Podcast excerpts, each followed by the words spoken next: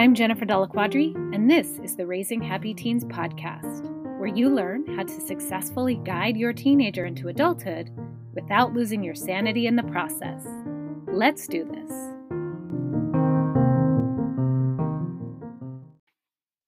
Welcome back to the podcast. Today, I'm going to be talking about nonviolent communication. This episode is going to be short and sweet, but highly impactful. So, you are going to want to save this so that you can listen to it again. I recommend taking notes as the steps are very clear and keep them close by and practice because this method of communication will uh, impact positively every relationship that you have. So, anytime you have a challenging conversation that you need to come across, somebody that you need to talk to about something that's a little awkward, this is a perfect method of communication. Obviously, today, because our episode here is all about you and your mm. teen. I'll be sharing the steps as it applies to conversations that you may be having with your teen. So, I first heard about nonviolent communication about seven years ago when I was in yoga teacher training. And I remember thinking, why in all of my years of formal education, teaching, all of those things. Have I never heard about this? It was shocking to me because it just made sense. And after I started, after I learned it, I started using it with my own daughters. And I was just blown away at how highly impactful it could be. And now I use it in all kinds of relationships, all kinds of situations.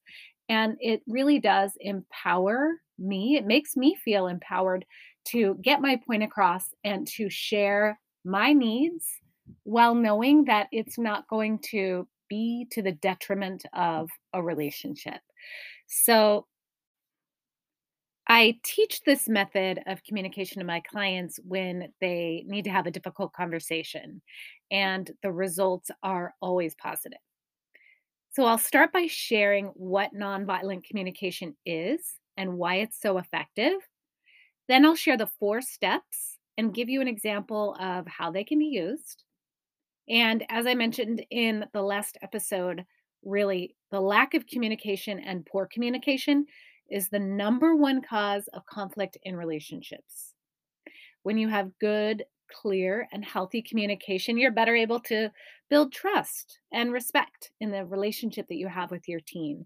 And that really is the goal is the long-term impact that this type of communication will have on the trust and closeness that you have with your team in the long in the long run. So think of someone in your life that you'd like to have better communication with. It might be your teen, it might be someone else. And when you speak to this person, do you feel heard?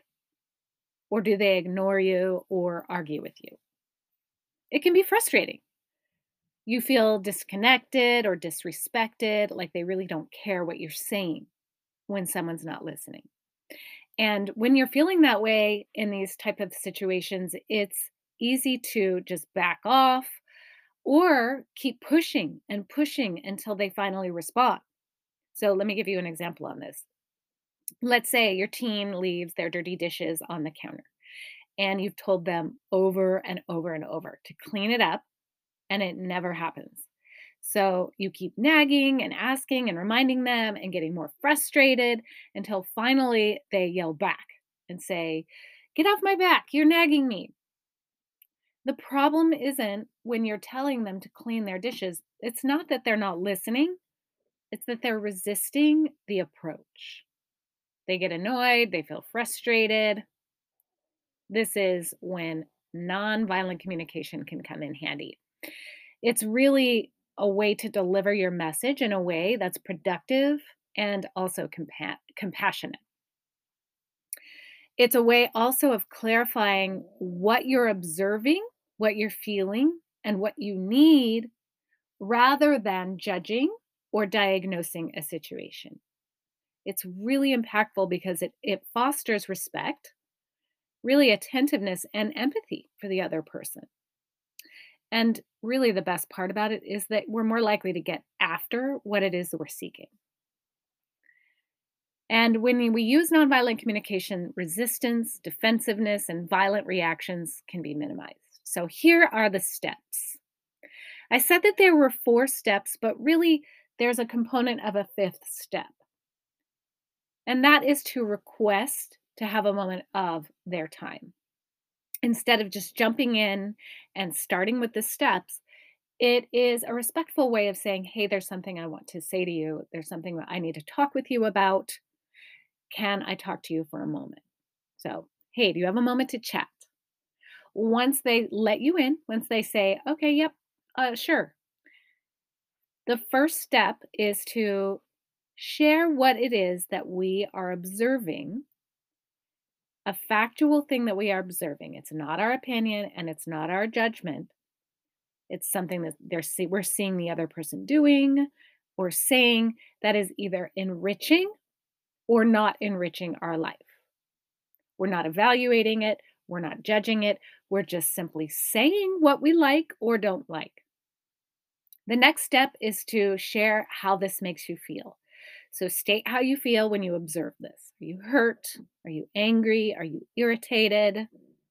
The third step is to say what needs of ours are connected to the feelings that we've identified. So, for example, when going back to that, your teen leaving dirty dishes on the counter scenario, you might say, When I see dirty dishes on the counter, I feel irritated because I value order and cleanliness in the kitchen. So that's a need that you may have that's not being honored by having the dirty dishes on the counter. And then step four is follow up immediately with a very specific request. Would you be willing to put your dishes in the dishwasher from now on? And really, this fourth component addresses what what we are wanting from the other person. Instead of just saying you always leave your dishes on the counter, you never put them in the in the dishwasher. It's really frustrating for me and it just leaves it all open. End it with a request. It closes it up. And express it clearly, confidently, and here's the key, without high emotion. Keep the emotions out of it. If you're feeling heightened emotion, wait to have the conversation until you are feeling calm. Otherwise, it could begin an argument, it could be taken as being aggressive, but get yourself calm before having the conversation. So, here again are the steps. First, request a moment of the time to speak with the person. Second, explain the concrete action that you're observing that are affecting your well being. Third, how you're feeling in relation to what you're observing. Fourth, the needs, values, desires, etc., that are creating those feelings for you. And then last, the concrete actions you want to see in a request to enrich your life. And by using this method, keep it simple, straightforward, and without emotion both people in the conversation will feel respected and understood. And it will strengthen the bond that you have with that person. And it will really reduce the amount of frustration and misunderstandings. And when I share this method of communication with people, I, I get a couple of questions, and I thought I would address those here.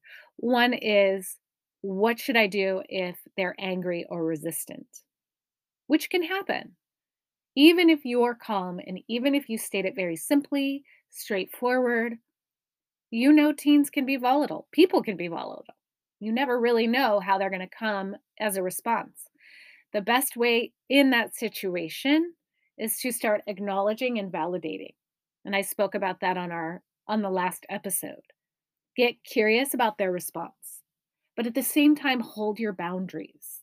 Don't allow them to push you around but also get curious and acknowledge and validate that they too have their own feelings. And another question that I get sometimes is what should I do if I don't really know what need of mine is not being met? And that's a really great question because the the basic human needs, not all of us know what's going on. Like, why do I feel this way? I'm not really sure. So, I actually have a chart of needs that I can uh, take a picture and I will upload it in the show notes so you can see all of the needs. It's kind of just a handy tool to have around as as just an everyday thing and to help you understand needs of other people and needs of yourself. So, like I said, listen to this episode again, take notes, try it yourself, see how it is. I'd love to hear how it goes for you, if it works for you. Hit me up on Instagram, send me a message, let me know how nonviolent communication worked for you. And be sure to share this with any friends who have teens in their life. The more we learn to communicate with one another, the better our relationships will be over time. Thanks for tuning in this week, and I'll see you next time.